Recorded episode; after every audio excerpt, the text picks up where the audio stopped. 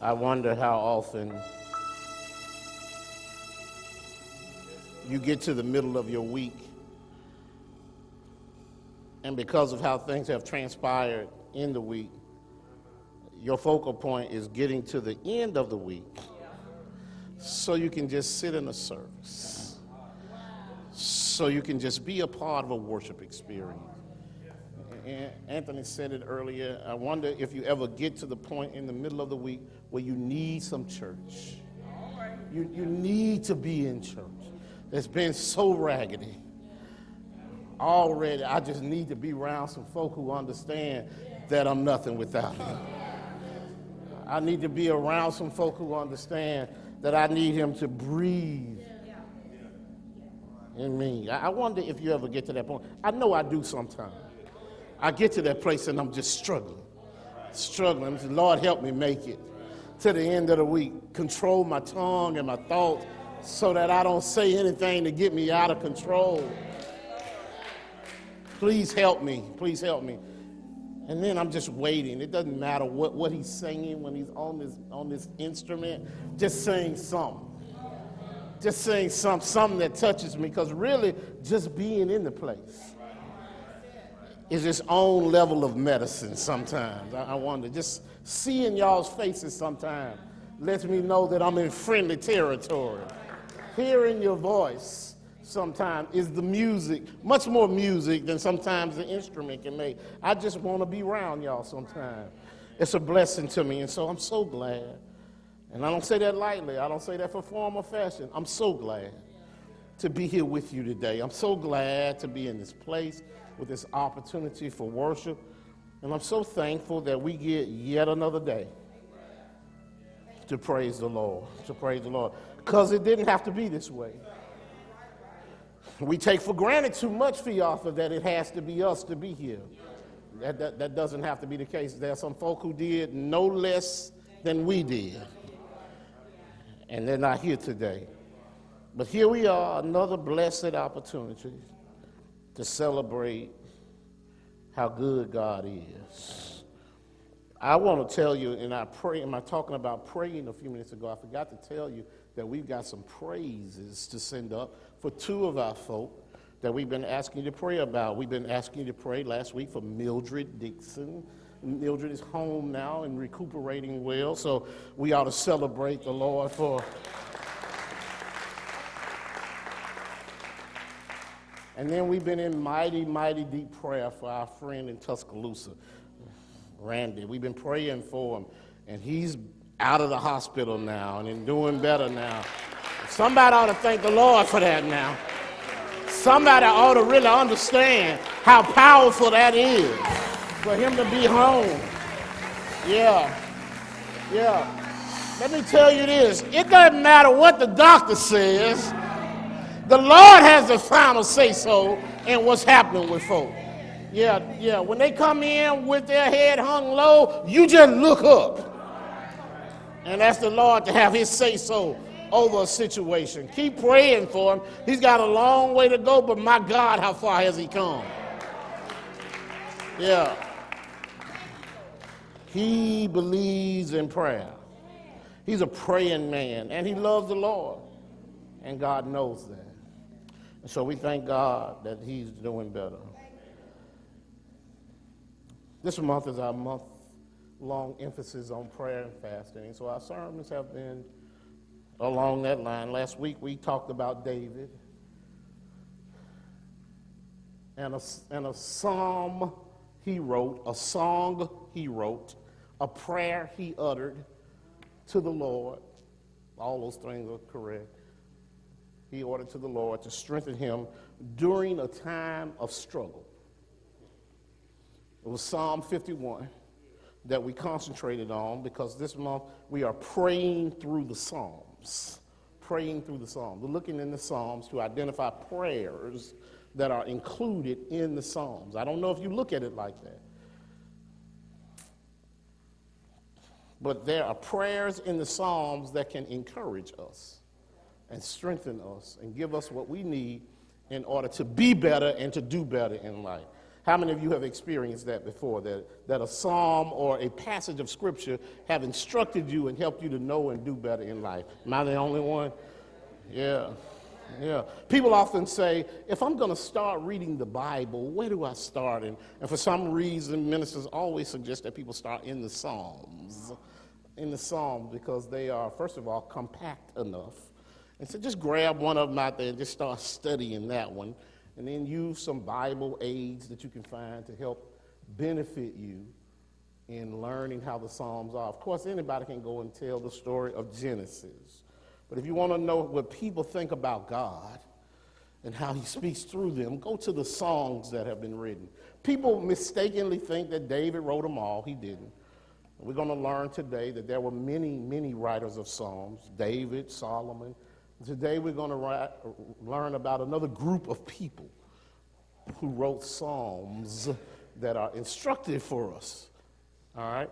And the opportunity is the opportunity for us to learn from this person, I believe, will be beneficial. Help me in my personal walk, my personal ministry. This psalm was so instructive to me. And it's, it's found in Psalm, the one I'm talking about is Psalm 73. Psalm 73. While you're looking for that, I believe Tam is already on it. She's going to put that up for us. In some form, I know she is. So. so let me ask you these questions before we get into reading this writ. You don't have to answer out loud. Sometimes just think about it, meditate on it, answer inwardly. Do you sometimes envy folk who're doing better than you are? Well, okay, that's question one. All right. Yeah. All right. question two.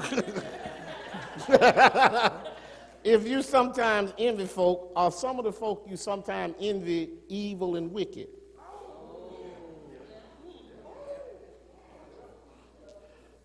But they seem to be prospering anyway. Oh, come on now. All right, all right. You didn't let me get the thought out, but he, he chopped me up a little bit. But it works both ways. Do you ever sometimes doubt that God is being good in your life specifically? You ever doubt his goodness in your life? Yeah. Do you ever doubt the need to always try to be righteous? Huh? I see. Now you started answering out loud. I didn't tell you to do that. Because when you get the one that steps on your toes, then you want to be quiet. I didn't ask you to do. I'm saying think about these things. Do, do I always have to do right? Can I cuss somebody out and then pray?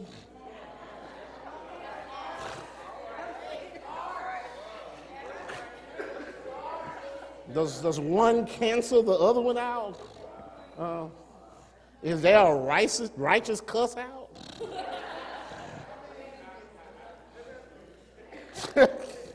Remember now, we're meditating. Yeah, yeah, yeah, yeah. How about this? Do I desire a relationship with the Lord over anything else? Over anything else? Is that my chief priority in life to, to know Him? To know Him. Psalm 73 is the story of a church man who was also a musician. His name is Asaph. And Asaph and his men wrote a number of psalms. Specifically, they wrote Psalm 50, and then they wrote Psalm 73 through 83. These are songs now. If you heard them presented in the original manner, they would be put to, to music. That's what the Psalms are. It's poetry, but it's also lyrics. People sing these songs. It doesn't sound like our kind of singing, but it's singing nonetheless. You know, whenever we hear singing, we always have to put it into our context. And so if it doesn't sound like our context, then to us it's not singing. But it makes it no less a song just because we can't pick up the cadence or the, yeah, or the rhyme time. There you go, music folk over there. They, they know. They know. I know sometimes in here when folk are singing, it don't sound like music. yeah, I'm one of them. I don't know rhythm and that kind of stuff. I don't. And so it struggles. But, but I'm not singing to y'all. I'm singing to the Lord. And so when I'm singing to Him, as long as He's appreciative of what's going on, then, then I think we are okay. But here we are with Asaph. And Asaph was at a spot in his life, y'all.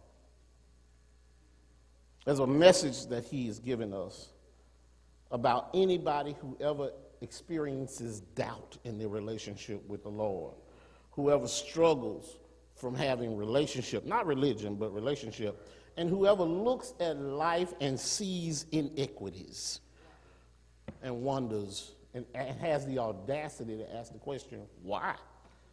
Why? Let me read it for you in some part, if you'll allow me. He wrote, God is truly good to Israel. Starts out with a good foundation. To those who have pure hearts. But then he dump, jumps into it. He said, But I had almost stopped believing. I had almost lost my faith because I was jealous of proud people. I saw wicked people doing good they are not suffering, they are healthy and strong. They don't have troubles like the rest of us. They don't have problems like other people. They wear pride like a necklace and put on violence and put on violence as their clothing. They are looking for profits and do not control their selfish desires. They make fun of others and speak evil. Proudly they speak of hurting others. They brag to the sky. They say they are they say that they own the earth. Asaph got something in him, don't he? And so walk with me on this now. Walk with me on this. I'm gonna see if I can walk through this and get, get out of here. The first thing we see from our friend Asaph is that he has a distressing problem. He's got a distressing problem, all right? This is a man who's been leading the church in worship. This is the man who's been coming to church and preparing a foundational atmosphere for everybody else to come in and worship. And, and low key, he's struggling every Sunday when he comes in there. He doesn't understand why I'm sitting here trying to do right and, and the folk out there doing wrong or doing better than I am. It just don't make sense to me.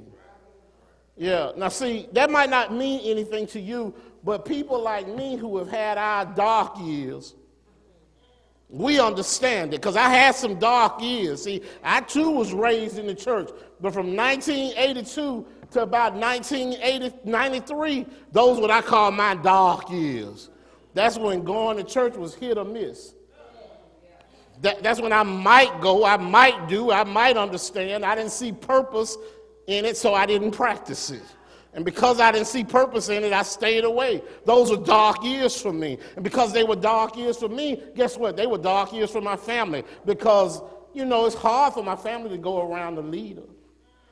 I didn't get up on Sunday, so they didn't get up on Sunday. We did. We ate pancakes and watched cowboy shows. Uh, but we certainly didn't come to church. And I certainly wasn't thinking about being a leader in the church. They were dark years for me. The sad part about it was I was a confessing Christian. I told folk I love the Lord, and I did. But love is as love does. Yeah, I loved him, and I never went to see him for real. I, if I did, it was cause cause something was going on. And look, at the time, I was speaking in churches everywhere. But I'd go in church and speak and go home and speak no more. Oh, yeah, now, now I see some of y'all looking at me with these sanctified scalpels. Ready to slice me up. The only problem is I know I ain't the only one who had these dog periods. It might not feel good to admit it, but I don't want to leave Asaph out here struggling on his own. I don't want to make it seem like Asaph is the only one who reached a point in his walk with the Lord that, that he just didn't understand no more. Why was it relevant to even go into a church in the first place. Now, it's not that I didn't have people in my ear encouraging me. That's not the case at all because I had a praying mama. Oh, oh, oh she always had something to say about whether or not we were going to church. She always had something to say about what we were doing. I'm telling you, I had folk pushing me. I had a pastor for a grandfather. Yeah. Uh, church was on every Sunday in our house. I just wasn't in that place. And it helped me to be in the dark, Reggie, that I was out of town. It helped me. Yeah, I was living in other places so I didn't have to regularly see their faces. I could take a phone call every now and then. Y'all go to church today? No. How's everybody in Birmingham? Mom and them doing all right? I could have that conversation with them and get out of it real quick. But in 1993, the army ended and I came home. And it got harder and harder every Sunday for me to have another excuse as to why I couldn't step up in church no more. And suddenly I had to start giving some serious consideration to this relationship thing. Somebody know what I'm talking about. I couldn't hide behind distance anymore. I couldn't hide behind excuses anymore. And I found myself like Asaph in this place. In this place. So let me tell you how I see Asaph's situation and see if you understand. Asaph is su- suffering what we call spiritual nearsightedness spiritual nearsightedness. Okay? And that's what I want to I want to I want to illuminate this topic for you because I think those of us who struggle sometimes suffer from this. I see a whole lot of people in here with these on. It's not just a physical condition. Say spiritual condition. Spiritual myopia, myopia is a condition that can mess you up in your walk. Yeah. Asaph gives us the impression in his writing that he was staying away from the church, and, and, and, because of this, he had gone through some profound changes. He had taken his eyes off the prize. He felt like giving up. In fact, he was almost, almost at the point of giving up. All right, and, and, and he almost really messed up. He stopped looking at the Lord and he started looking at the crowd. He had reached that point in his walk. You remember Peter, when, when, the Lord, for those of you who've ever heard the story of Peter walking on water, Peter was doing okay as long as he kept his eyes on the Lord. But when he took his eyes off the Lord, he started to sink. All right? Asaph had taken his eyes off the Lord and he started to, to sink. At the opening verse, he gives us the foundational knowledge about him. He said, he said to us clearly, God is truly good to Israel and to those who have a pure heart. In other words, I know the Lord and I know what he's done. That's not foreign to me. I know him. But then it takes a turn. And he talks about what he had been doing. He was distressed, y'all. And let me tell you this if you are distressed, the best way to get out of that situation is to first acknowledge I'm struggling right now. Stop just going through the motion and acting like everything is okay. You need to find someone who understands and can help talk with you in this situation. I'm going to get to that a little bit later. And because he was distressed, the second point is he had a distorted perspective on life. Distorted. Oh, yeah. Spiritual nearsightedness.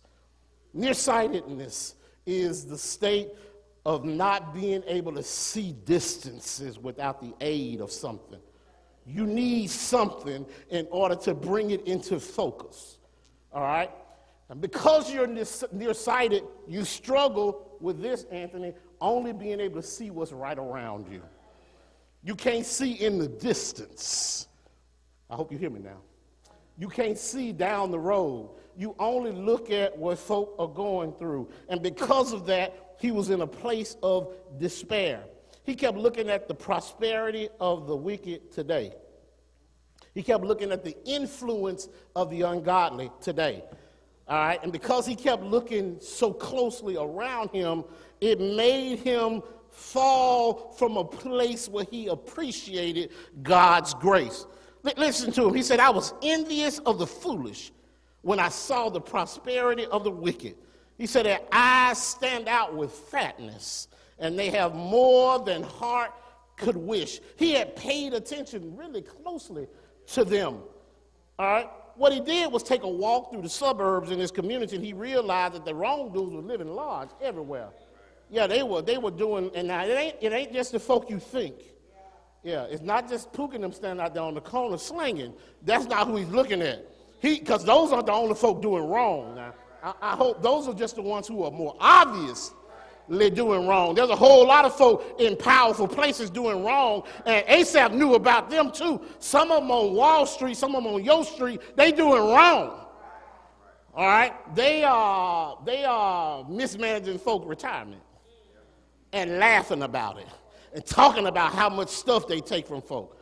These folk are doing wrong. And when he, when he, what really threw him was the conversation he was here. It wasn't just that the folk were doing wrong, it's that they were bragging about doing wrong. And, and guess what? That would be bad enough if they were just talking amongst themselves. But the more they talked, people were listening. And they were getting converts to doing what they said was right, but it was really, really wrong. All right? They were doing stuff like selling inferior products to people and then slapping a made in the USA label on there to make sure folk went in there and bought it. They, they foreclosed on folk houses uh, illegally and then laughed because they put them out in the street. These folk were doing wrong. They paid folk less than the minimum wage. All right? They made part time workers work more than they were supposed to and give, didn't give them overtime. See, wrong doesn't just do criminal activity that's obvious. Wrong is wrong. Just like right is, is right. And I tell folk, you can't do you can't do wrong and right at the same time. Some people have gotten to a place where they think they can do wrong and right at the same time. It doesn't work that way. So look at this. Asaph is walking through life. Right now, he is near sighted and struggling because he's struggling with a spiritual condition and he doesn't understand what it was. He has a distorted perspective on life.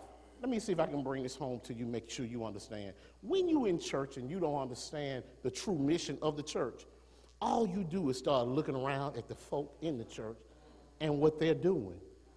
And when you look at them and you see people who seem to be struggling in church, but yet they are there every time they open the church doors.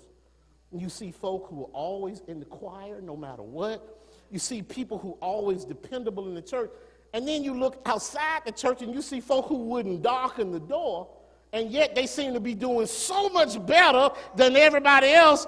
Just like Asaph, you might start wondering, why do I need to go to church in the first place? And the reason you say that is because you too are only looking at things short sightedly. You don't have a long enough vision on the problem. When you are suffering from spiritual nearsightedness, you can only see temporal things. You can only see earthly things. You can only see physical things. You do not see things spiritually. And can I tell you this? If you love the Lord, then you must see things spiritually to understand what's going on. Even the disciples that sat around Jesus didn't understand what his purpose was. They thought he was going to ride in and overthrow Jerusalem. They didn't know that his kingdom was not of this world. They didn't understand that the, he had the long plan in mind when it came to being a believer. And because Asaph did not understand this. He had a distorted perspective. And look at this, look at this. He gets down and he talks about all the problems they have in verses 1 through just about 17. But 17 in that passage provides the change on him. Where did he get the change? He said, I went back to church. He said, I went back to church. Even though I'm struggling, with this disturbing pain, even though I'm looking, trying to live a reverent life and I don't understand what it's all about, even though I have been tithing before, I've been helping the needy before, I've been worshiping the Lord, not just on the Sabbath, but every day. Even though I was raised following the Mosaic law, I still slipped and did not understand. Even though I was teaching folk in choir rehearsal and writing new music for them, even though I spent time reflecting on the Lord, I still almost slipped and I pulled myself away from the church. I've noticed all these folk in all these rundown neighborhoods who seem to be so pious and so reverent and love the Lord so much. They're decent people, and I keep wondering, Lord, why not them? Why aren't they living better? They love you. Why are they struggling so much every day? It just didn't make sense to him, and that's because he only concentrated on the here and the now. And the here and the now can fool you sometimes. Let me tell you this if you were in a hospital room in Tuscaloosa a few weeks ago, there was a patient there who the doctors came in and did not have good things to say. And if you had this short sightedness or nearsightedness, this problem, if you were only looking at what was going on in that, that, in that hospital room, but if you had a spiritual view of the situation, then you know that God can change any situation he puts his mind to. You couldn't see five weeks in advance or two months in advance, but God had already blessed that situation. You just could not see it because you were struggling. But I know there's a mama who could see it.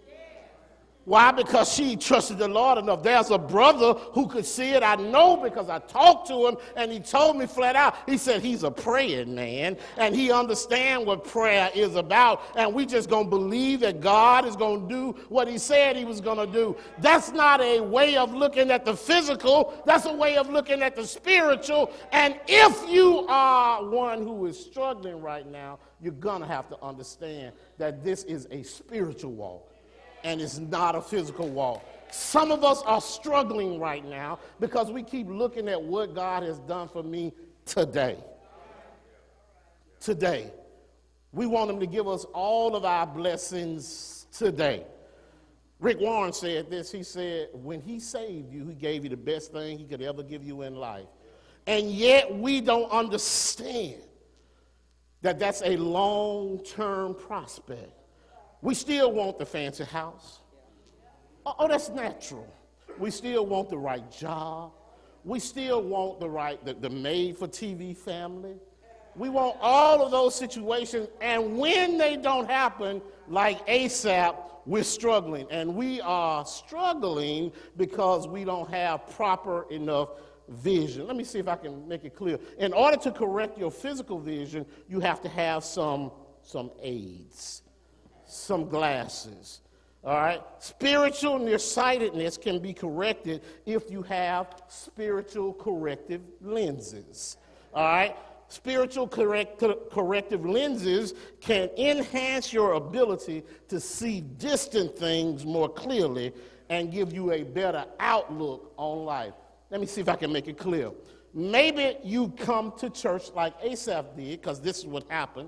He struggled out in the street, but he came to a service one day, one Sunday, walked back in. I bet, like you or me, he didn't come to the front anymore. Even though he was a musician, he didn't dare come in and try to lead the choir because he didn't feel comfortable with that. He probably came and sat near the back of the church because that's what we do. I can tell you I did that for a long time. I wouldn't get close to the church. The notion being, the closer I got to him, the more he was able to see me. Never realizing that he could see me anywhere I was, whether I was in a church or not. But that's how we do when we're struggling with our relationship, when we have a distorted perspective, when we're dealing with the disturbing pain of dealing with circumstances that we don't understand, we sneak almost in church and we sit in the back of church, and, and, this ain't got nothing to do with where you sitting today, but pay attention now. Every now and then you ought to rotate your seat. Every now and then you ought to move around just a little bit. Sometimes you ought to want to come lay on the altar. Sometimes you want to come get close to the altar because that's how good you feel about being in the presence of the Lord. Can I tell you this? You don't have to sit in the back to be seen by God. You don't have to sit in the front to be seen by God. You have to acknowledge that He is God, though. He sees you whether you acknowledge Him or not. And Asaph snuck in church that way, that Sunday. And he came in and he sat in the back, and I don't know who was on the instrument that day. It was probably Reggie. And Reggie started playing a song. Reggie took over after he got there. And do you know that, do you know, do you know that the Word of God and songs can be corrective lenses to people who are struggling from spiritual nearsightedness? Look, look, good singing, like we had a little bit ago, can be a corrective lens. Oh, yeah, M- maybe the choir starts singing something like, Why should I feel discouraged? A- and why should the shadows come?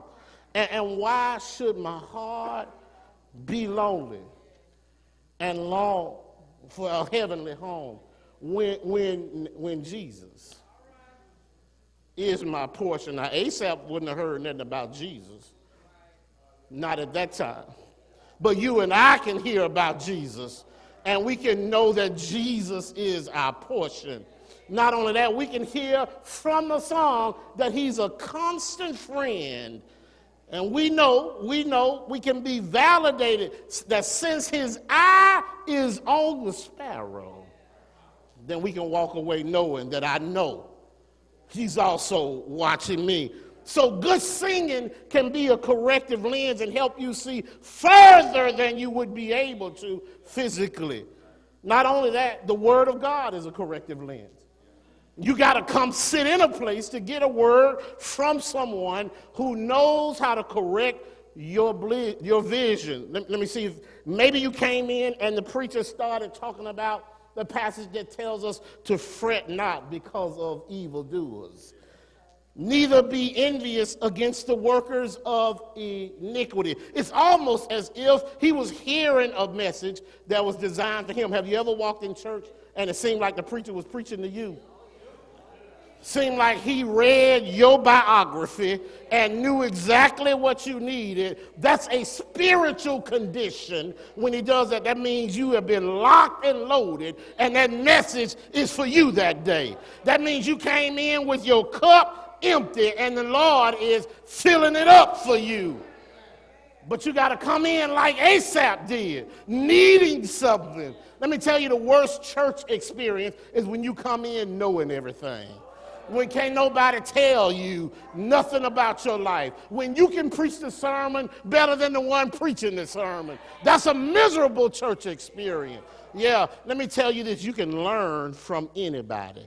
And too many times we waste a Sunday worship experience because we come into the church already solving our own problems. And if you solve your own problems, what you need the Lord for? But I can tell you this right now when you solve your own problems, you get exactly what you deserve. But when the Lord solves your problems, then He takes care of it, not just for today, but all the way if you give it to Him. Spiritual corrective lenses can come and tell you that evildoers won't always prosper because they'll soon be cut down like the grass and they will be burned up in the dross. I'm here to tell you, you got to know that you have this problem in order to seek the correction in the first place. Look, look, look at this. Some people need to have not spiritual eyeglasses or or corrective lenses like this, but some of them need spiritual contacts. Spiritual contacts. I, I don't know that I can wear contacts. I'm struggling with some vision issues right now, physical issues, and I don't think contacts, and some people can't wear contacts, not physical contacts, but every one of us can have spiritual contacts. Oh, yeah. Oh, oh what is a spiritual contact, Reverend Spark? A spiritual contact is somebody that you're in contact with who can bless you with their knowledge of the word and who can strengthen you in your walk and witness. In other words, when your vision is blurred, they can help correct your vision if you stay in contact with them. That's the problem, though. You and I don't want to stay in contact with them, and so the contact lenses don't work. I, I, know this to be true because sometimes the spiritual contact doesn't is not the person you think it is. Some people think it's always the pastor, and it can be. But your spiritual contact can also be your spouse who can help you see a situation differently than you had seen before. I found that your spiritual contact can also be a child, your child, who is more spiritually mature about some things than you are. And Lord knows you need to have some friends as your spiritual contact who can sit you down, turn you around, straighten you out, and draw you closer to the Lord. But you got to have those contacts put in. And can I tell you, just like real contacts, you have to keep those lenses lubricated. Yeah, you have to, in other words, you have to keep the, the, the, relationship well oiled so that they go in smoothly. Sometimes when you don't put your contact lenses in right, it can cause irritation. That's how it is when one of your spiritual contacts tries to tell you something without y'all having the right relationship. They can cause irritation in your life, and you will put it down and throw it away and not try to use it anymore. Having a good relationship means you have to keep it well oiled. The church symbolizes the presence of God. And I realize that this is just a building that's made of brick and mortar, but there's something uniquely different about this building. I know many of you may not have ever experienced this, uh, and maybe you have, but there have been times, many times, when I've just had to come to this church myself. Nobody else in the building. I can come in the back door, go up to the office, and I can sit down. And there's something I have to do in there, but it does not give me the same feeling as just when me, just me. If I walk into this sanctuary by myself, nobody in here, but I can still feel some kind of way because I'm in this sanctuary by myself. Some of you may have had this experience. You may be yelling and talking at somebody out in the vestibule, but as soon as you step into the room, there's something about being in the sanctuary of the Lord that controls how you look at things, how you do things, how you interact with folk. Folk normally go to hush tones. Yeah, people are more reverent in their relationship. In fact, you don't even want to think wrong when you're sitting in here because you know if you got a relationship with the Lord, it's almost as if you got an MRI on your life and He can see it a little bit clearer if you think bad about somebody while you're in here. Now, it's not this way, Cedric, with other places. I don't feel that way when I walk in City Hall. In fact, some of them places up in there, I feel exactly the opposite when I walk around in there. There are places all around the city that don't give me that experience. I can go in a museum. I don't get that feeling, but there's something about being in the house of the Lord. And can I tell you, it's not just being in this sanctuary, it's any sanctuary that I go into. We had the ability to go to the Vatican a few years ago. And we went into we went into all of the different little enclaves within the room. And can I tell you this? There's just something, I'm not Catholic. That, that, that, I, I wasn't there to see the Pope, and yet knowing his position, knowing what he means to so many people, put us in a state of reverence just walking through that facility. There were hundreds of other people there, and everybody was walking around almost in awe of the place they were in. Can I tell you, there's something about being in church that has something to change, that can help you change your life. Do you understand that staying away from church is the greatest problem you have with getting closer to the Lord? I know we live in a generation now that does not think that coming to church is important, but there's something special about being around the people of God. There's something special about worshiping together and fellowshipping together. The Bible tells us not to forsake the assembly of God. I'm not just talking about come to church because I want to see you every Sunday. I'm telling you to come because it's going to make your life better. It's going to bring peace. into your life. There's something unique about the activities that take place in this building. Look at this. It's where young people and old people can come together. There's no big eyes and little U's when you come in here. It's where young folk can lead old folk and get the respect that comes just from being a leader. It's a place where titles don't matter, or they're not supposed to matter. There's something unique about our worship experience in church, too. Look, it's the only place that you can scream and shout and won't nobody come see if something wrong with you. You can sit there in your place and holler if you want to, and every now and then you need to holler just to get it out.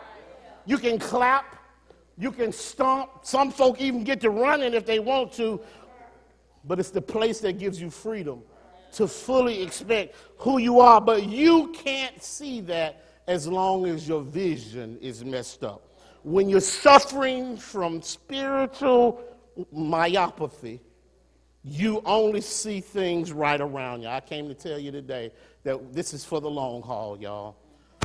This is for the long haul. This is not just for today. This is for tomorrow. My hope is built on Jesus Christ. And if he comes and gets me today, my Lord, thank you. But if he doesn't, I've got to have enough faith to see down the road that he's going to take care of me until I get to a place where he comes to get me. Now, come what may during that time, I'm not promised that I'm going to have a bed of roses until I get there. I'm not promised I'm going to have perfect health until I get there. I'm not promised I'm going to have perfect relationships until I get there. But what I am promised is that He'll never leave me and He'll never forsake me all the way. If I start just looking for all the good that's going on right now, then that's too short sighted. I got to look at the ultimate good in one day when this life is over when all the saints of the ages have been called to be with the Lord. One day, all of the trouble of this world will be over and done, and I'll be with the Lord. Whatever the particulars were in Asaph's experience, he too had to get that wake up call. I came to tell you today, I'm glad you came to church today, and you may be asking yourself, well, why did I come today? Maybe today is your Asaph moment. Maybe today is the day where you have to understand stop worrying about the troubles of this world. Stop letting that be the focal point of your life. Maybe today is the day you learn that God loves you and has loved you all the way through the experiences that you've been in. Some of you are struggling because you want to know what's going to happen tomorrow. And I came to tell you today, I don't know what's going to happen in your life tomorrow. I, I don't know what's going to happen on your job tomorrow. The songwriter put it better than me. He said, Many things about tomorrow. I, I just can't seem to understand. But I know who holds tomorrow. And I know who holds my hand. Maybe today is the day you just came to church for me to remind you that it doesn't matter about all that stuff that's going on out there. Stop focusing your life on what you got and what you're going to get, and focus your life on who's got you and who's going to take care of you. That's what's important to you. And if you know that the Lord loves you and you love the Lord, then rest on his promises because his promises are always yes and amen. His promises are always in your favor. His promises are always for a good end and a good result for you. Rest on his promises. Stop just looking around you and start looking up ahead of you. Amara is going to stand right now. And as they sing, I want to share this with you. Jesus Christ came to earth looking down the road at 33 years later. He didn't look at what was going on around him. He looked at the cross that was before him.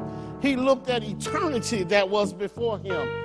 And he walked all the way there. And he did it just for me and you. He did it so you and I could have a right to eternal life with his Father. Can I tell you, if you've accepted him, if you know him as your Savior, then eternal life is yours. There's nothing anyone can do to take that away from you. The circumstances of this life won't block you from going to heaven. Nothing can separate us from the love of God. So today, if you've not accepted what Jesus Christ came to do, then here's the opportunity to do it. Opportunities here. The doors of our church are wide open. Whosoever will, let them come right now. Right now.